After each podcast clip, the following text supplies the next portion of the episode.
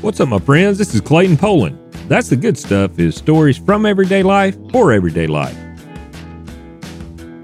The goose that laid the golden egg, Southern style.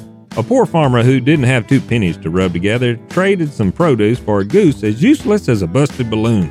The farmer treated the goose better than a child. One morning he checked the nest and exclaimed, Well, butter my biscuits, a golden egg! Grinning like a possum eating peach seeds, the farmer sold the golden egg.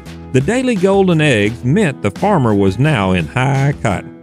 Tired of him hawing around with the daily egg collection, he realized he could become wealthier faster by removing all the eggs from the goose at one time. When he split the goose open, she was as empty as Jesus' tomb. The great loss made the farmer as crazy as a gut shot wolf.